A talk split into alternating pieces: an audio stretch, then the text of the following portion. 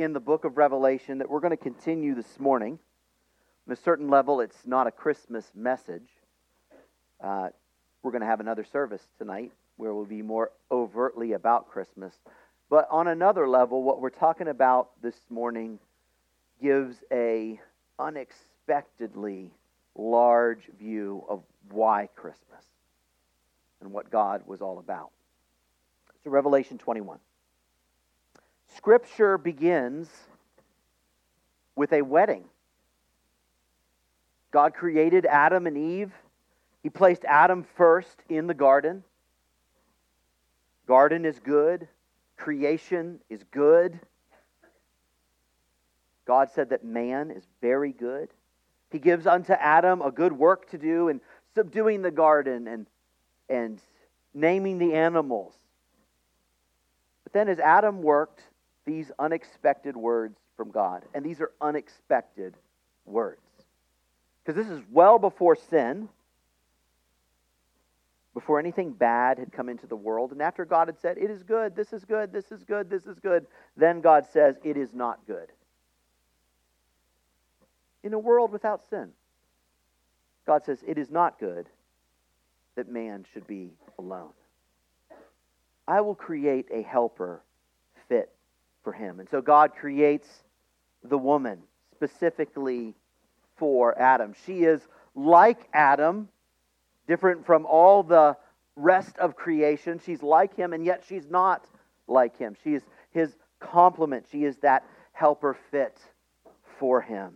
And he cries out in delight when he sees her. At last! At last! At last, the one that I've been made for.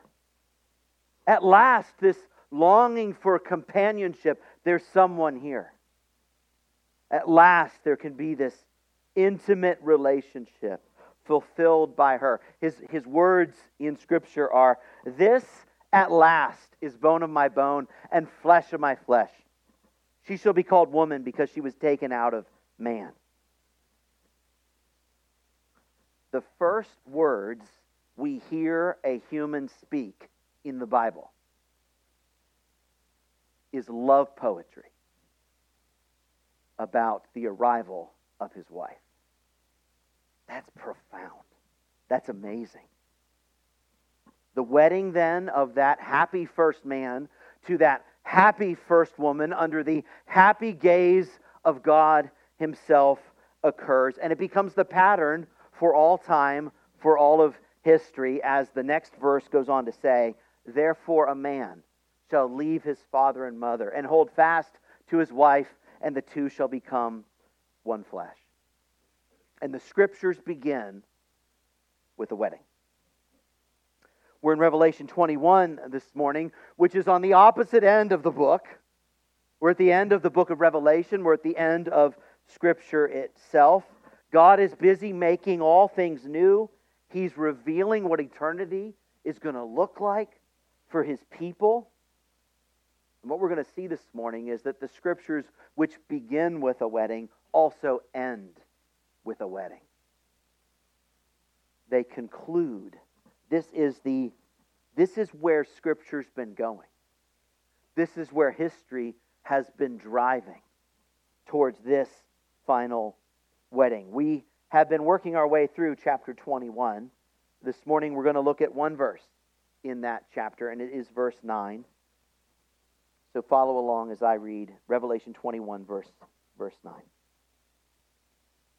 Then came one of the seven angels who had the seven bowls full of the seven last plagues and spoke to me, saying, come, I will show you the bride, the wife of the Lamb.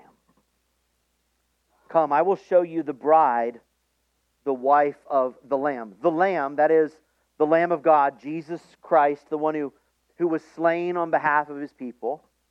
The Lamb who is seated on the throne of heaven, adored by the masses. The one who was alone worthy to open the seals. The one who returned and judged His enemies.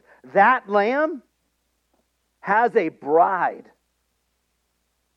the wife of the Lamb. Now, what I want to do this morning is actually pull in just a few other verses from chapter 19.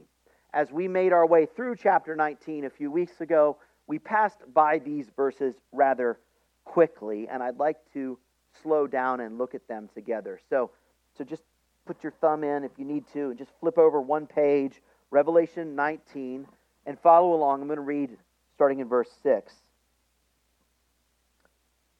So Revelation 19, verse 6. Then I heard what seemed to be the voice of a great multitude, like the roar of many waters and like the sound of mighty peals of thunder, crying out, "Hallelujah! For the Lord God, the Almighty, reigns. Let us rejoice and exult and give Him glory, for the marriage of the Lamb has come, and His bride has made herself ready. It was granted her to clothe herself with fine linen, bright and pure. The fine linen is the righteous deeds of the saints." God's Word. Scripture ends with a wedding. It's the marriage supper of the Lamb that we just read about. As we've seen then, Scripture began with a wedding and it ended with a wedding. This is a love story from one end to the other. This is a divine romance. It's the pursuit of the divine husband after his wayward bride, from one end to the other of the book. Now, to really understand this, I think it is helpful to consider the culture in which Jesus lived, the culture out of which the Scriptures grew, which is that Jewish culture, because that's the culture of that the Bible itself looks to when it considers weddings. And it's rather different from our own. So when you think, let's just take a minute and consider a Jewish wedding. It begins with the husband. I'm going to call him the husband, even though he's not married yet. All right? The Scripture will sometimes call him the bridegroom. But it's the husband-to-be. The husband-to-be makes a choice of a bride. Often in that culture, his parents and family were involved in making that choice of a bride. And once that choice has been made, there's an announcement made to the community, letting everybody know his intention and that he plans to be married. Then the future husband and the future wife, they have a ceremony. It's not the wedding ceremony. They become betrothed. It's the betrothal ceremony. It's a public ceremony where they commit themselves to each other. Now, in some ways, it's like engagement, and that can be helpful for us, right? Because we understand that engagement is a much bigger step than just dating, right? So you become engaged before you become married. But betrothal was more than that. So when two people became betrothed, they were not yet fully married, but he was called husband, and she was his wife. And if at that point you didn't want to go through with the wedding, you know what you had to do? You had to get divorced to not go through with the wedding. So, and some of you, now if you just think about the Christmas story and Mary and Joseph, they were betrothed at this time. And Joseph had decided, when he didn't know whose the baby was, he had decided to divorce her quietly, because that was the way you didn't go through with the marriage. So there's this betrothal. Now, they are husband and wife, but they're not allowed to live together yet. They're not allowed to be together yet. They move from this betrothal to now a time of preparation. Now they are each other's, but not together yet. And so the husband goes and he begins to prepare, typically securing a home for the two of them to be in, maybe building the home with his own hands, maybe providing for the home that they're going to share together. The wife goes and she begins to prepare herself for the wedding. They're both doing this preparation work. And oh yeah, there's the dowry to pay. The husband has to, and his family, pay a significant amount of money for the hand of this woman. So during this time of preparation, it's got to be joyful, right? I mean, this is happy work. right? Like he's building a house, which can be hard, I suppose. But on another level, he remembers why he's doing it, right? This is for her. This is so they can be together. So it's joyful, but it's that kind of hopeful joy that's mingled with anticipation, but kind of sorrow. Perhaps he's in another town building that house. So they're excited, but they're not together.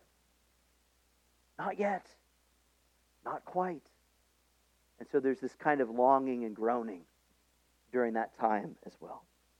Well, finally, the wedding ceremony comes, which is a public ceremony in front of all, where they are finally given to each other. And the man will leave his father and mother and hold fast to his wife, and the two become one flesh. And they step into the closest of all human relationships that God has given. That's a lot longer deal than we have, isn't it? This is quite a process. Let's just review. There's a choosing. There's an announcing. There's a betrothing. There's a preparing. And then there's a wedding. All of that happens every time. Well, the storyline of our Bibles is that storyline. It is a divine romance. And I want to step it through and consider those steps. There's a choosing. There's a choosing. There's a divine choice to be married. Let's start with the choice to create. God didn't have to create. Totally happy. Totally blessed.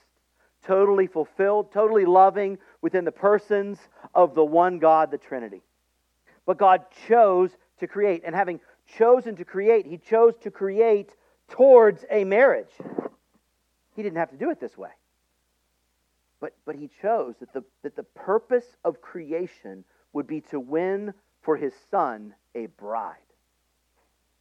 And so now, I mean, these are big statements that we're saying. So human history is about that. It's about the winning of a bride for Christ. That's why creation exists, according to the plan of God. And then when God, having chosen to create, chosen to have his son pursue a bride, he then chooses the bride. Ephesians chapter 1 tells us he chose us in Christ before the foundations of the world. Jesus told his disciples, "You did not choose me, but I have chosen you."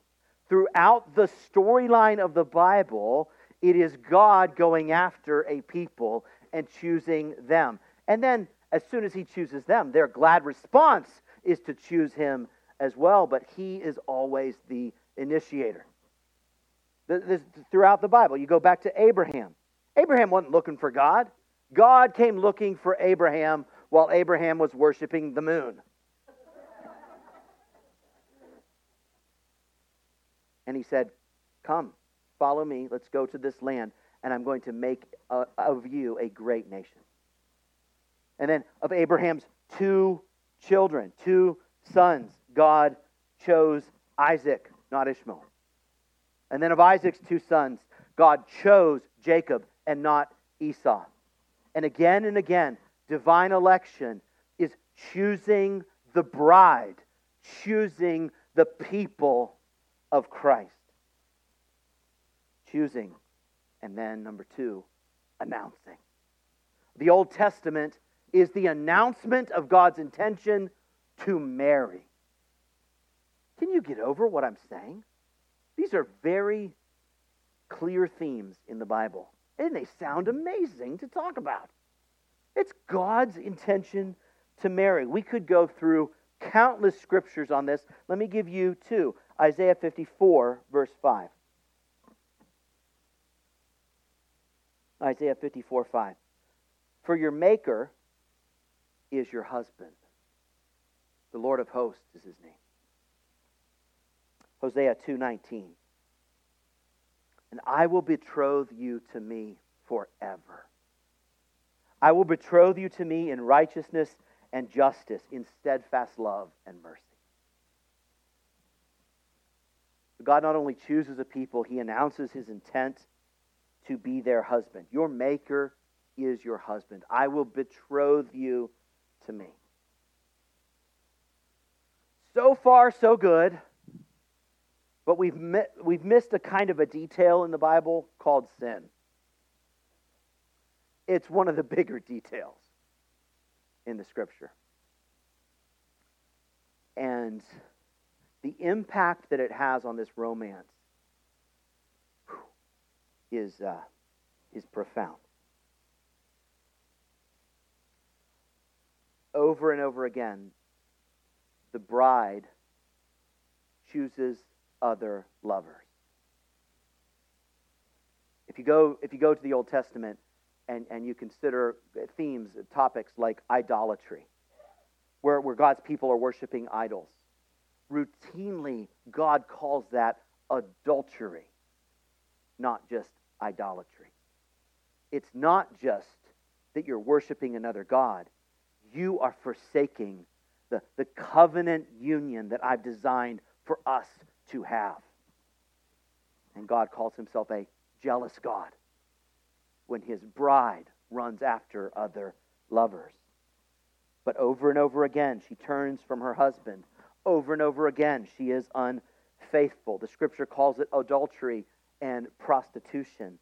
And in the version that I'm reading, whoredom.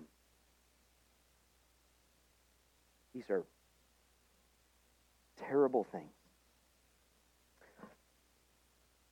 And listen, it's not that the Bible calls sin whoredom so that you would feel, like, whoa, my sin's really bad. It's like that. No, that's not what it is. It's not like that. It is that. Because this is a divine romance. And God's people cheat on him over and over, and he just calls it what it is when they do.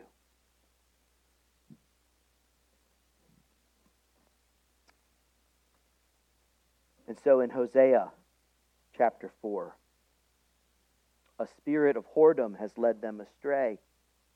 They have left their God to play the whore. Hosea 5, their deeds do not permit them to return to God, for the spirit of whoredom is within them, and they know not the Lord. And again in Jeremiah 3, you have played the whore with many lovers, declares the Lord. Lift up your eyes to the bare heights and see, where have you not been ravished? You have polluted the land with your vile whoredom. What husband would put up with this? What man would be patient? This wife, insistent on prostituting herself out over and over and over again. She does not discriminate. In fact, Jeremiah goes on and says,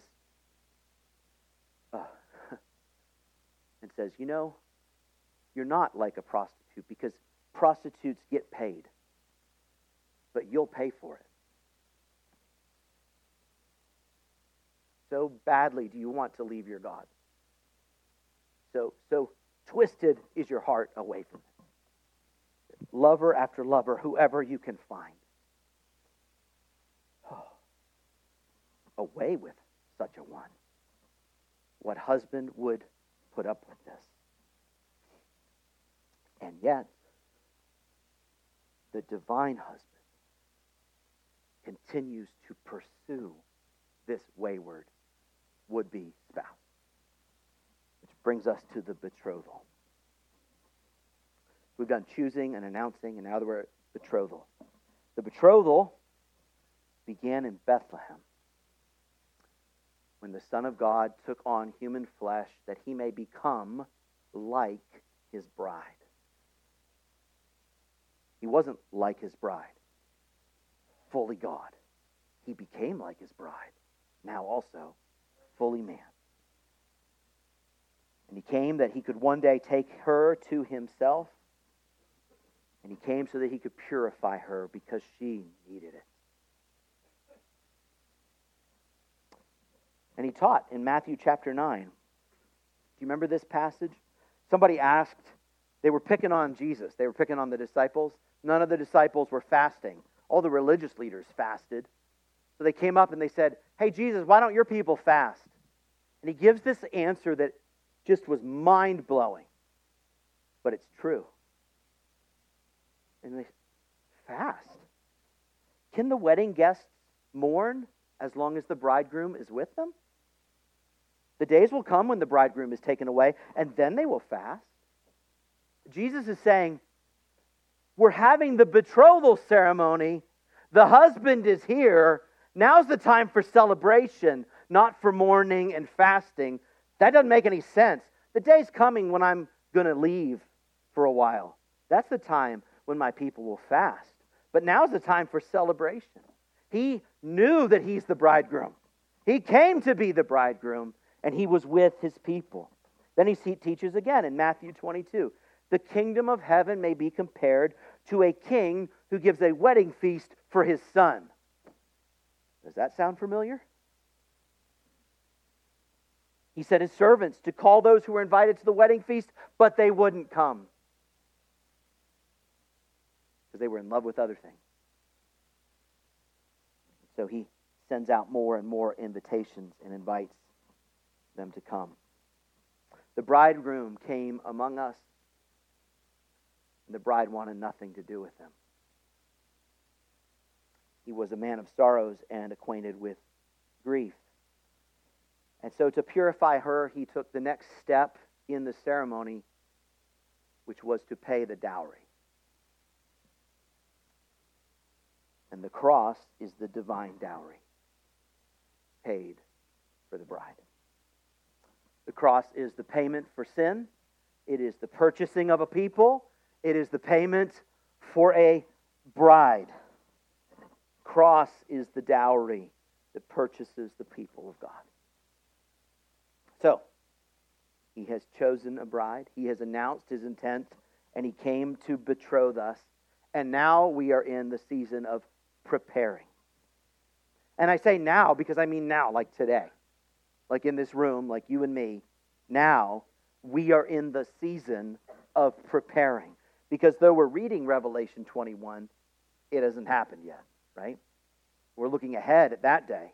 But today, we're in the season of preparing. And by the way, have I told you, church, you are the bride of Christ? Yours it is to be preparing for this wedding day. He is the one who has pursued you, though you and I have often strayed. So what is Christ doing during this time of preparing for the wedding? Well, as the husband of the bride, he has gone to build a house for her. John 14, I go to prepare a place for you. And if I go to prepare a place for you, I will come again and take you to myself, that where I am, there you will be also. What a promise that is. Our betrothed is preparing a place for us even now. What is the bride about?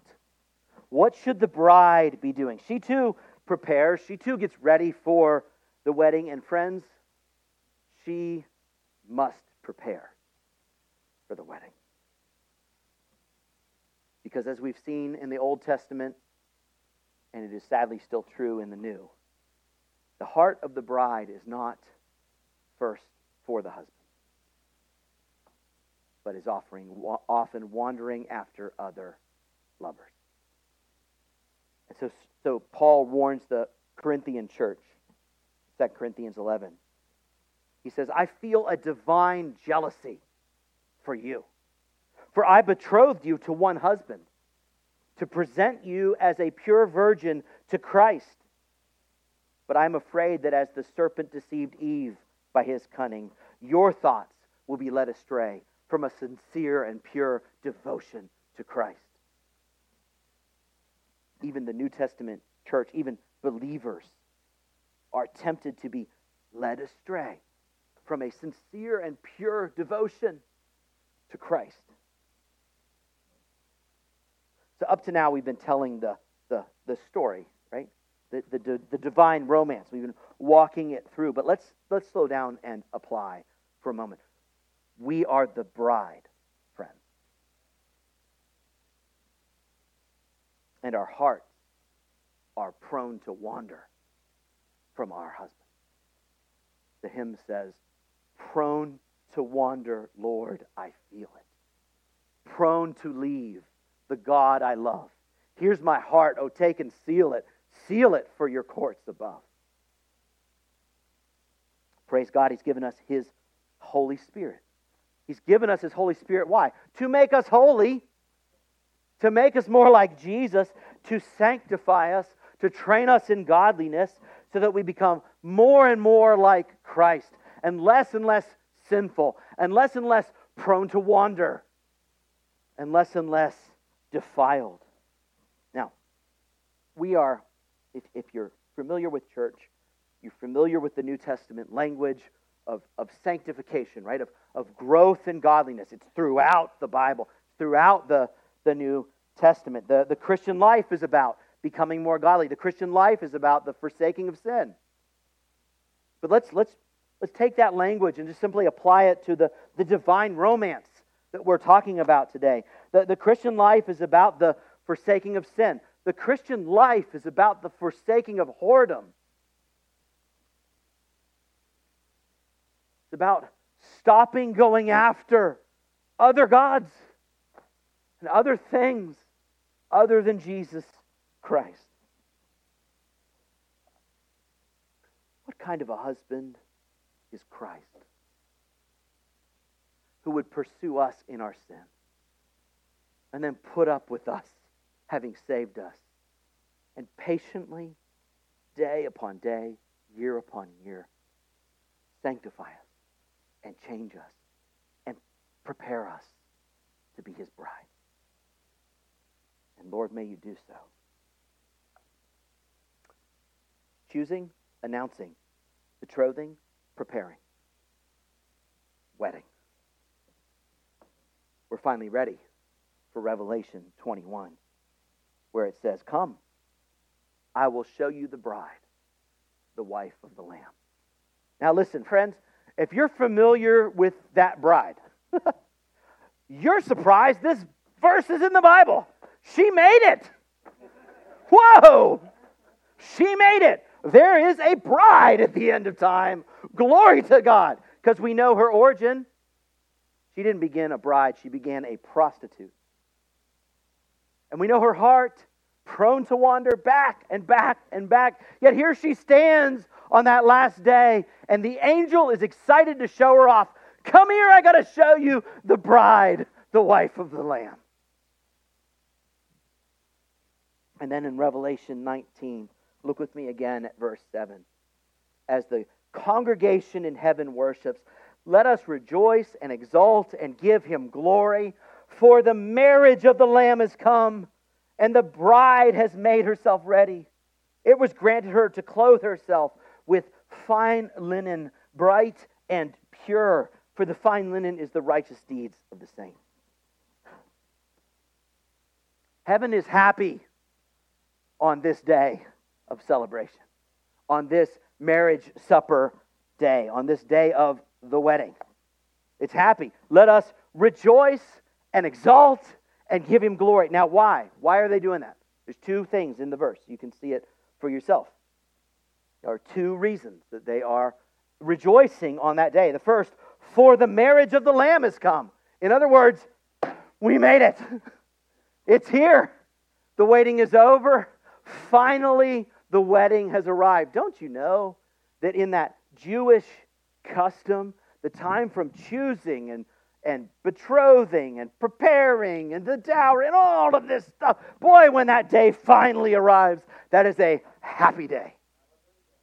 And that pales in comparison, because this has been God's eternal plan for His Son. There's going to be rejoicing on that day. Tongue cannot tell. Tongue cannot tell of the rejoicing on that day. So they rejoice because that day has come. But you see the second reason that they're rejoicing? Let us rejoice and give him glory, for the marriage of the Lamb is come, and his bride has made herself ready. Can you believe it? Can you believe it? I mean, if you knew the bride, you'd know this is reason for celebration. The bride actually got ready for the wedding. Glory to God. We didn't think Jesus would be able to find anyone, because look at that. But the bride made herself ready for him. And now they're going to be together forever. And the holy ground, friends, whatever marital intimacy, whatever that is experienced as human, is but the shadow of the union we will have with Christ. That's the reality. Marriage just points to it. Marriage is not ultimate. This is ultimate. It's what marriage has always been pointing to. This kind of closeness. With who? With God. Glory to God. And the bride made herself ready. Now, what did that mean? Well, it tells us it was granted her to clothe herself with fine linen, bright and pure. Fine linen is the righteous deeds of the saints. She is wearing white. Talk about purity restored. She's wearing white. Glory. And she's clothed, the white is righteous deeds. Whose righteous deeds? Hers. It's the righteous deeds of the saints that she is wearing on that day. So it's a picture of the reality that she has walked in the good works the Lord had prepared for her to do. Those righteous deeds, those acts of self-denial, those choices to love him, to keep herself for him, to pursue him, to cling to him. Those little steps that were made in her sanctification throughout her time of preparation, right now, right here on earth. She wears them like a wedding garment before the Lamb. She has prepared herself for him. And so, dear church, we have a job to do. And that is to prepare our hearts for the Lord. To prepare ourselves for him. To flee idolatry. I don't mean bowing down in front of little golden things. I trust you've done that. That's not what idols look like in the West. Ask the Lord to show you what idols you are tempted to, and he will, for they are there.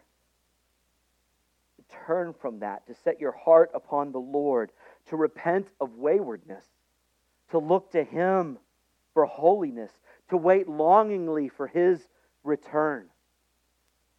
This is the work of the bride. It's the season of preparation. It's what the bride is doing. And this is what the bride should be about, preparing for her husband. That's where we are in world history right now. And it is ours to do, for it clearly says, the bride has made herself ready. So don't slide out from under that, friend. This is what the work of the bride is. Make yourself ready for that divine wedding feast. Look to Christ. So, friends, it is ours to prepare for the wedding. It is ours to do, but, good news, but it is not ours to do alone. Not ours to do alone, thank God. Yes, indeed. Look again at Revelation 19, verse 8. Yep, in verse 7 it says, his bride has made herself ready, but in verse 8 it says, it was granted her. It was granted her to clothe herself with fine linen, bright and pure. What is this passive verb, it was granted? Well, if it was granted, there is a grantor. There was one who did the granting, and it is none other than the divine husband who has been pursuing her the entire time. He is the one who prepares the bride for himself, even to the point of death. And having done that, he's not going to stop until he's finished. It was granted her. What a husband is Christ.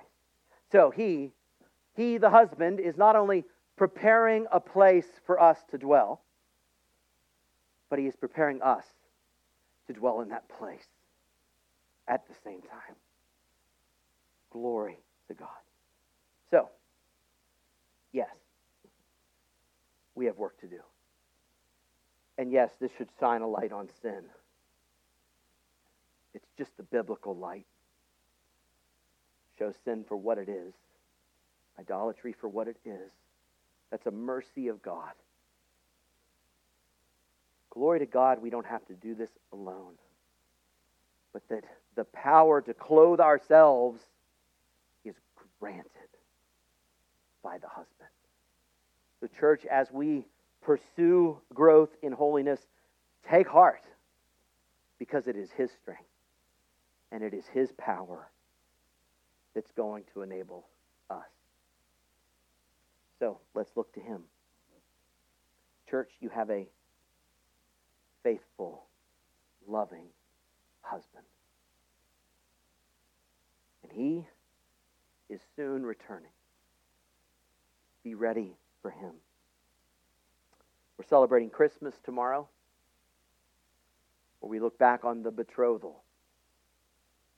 And as we look back on the betrothal, let's look ahead as well to the wedding. For that is surely promised and surely coming. Amen. Come, Lord Jesus. Worship team, come on up. Let's stand, church.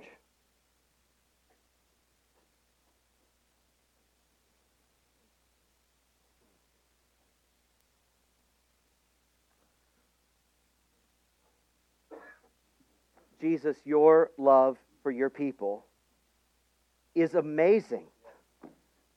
We stand in awe. But Lord, we experience everyone here. Everyone here whose heart is tender to the Lord. Lord, would you tenderize every heart here? But everyone here whose heart is tender feels the conviction of this. Prone to wander, Lord, we feel it.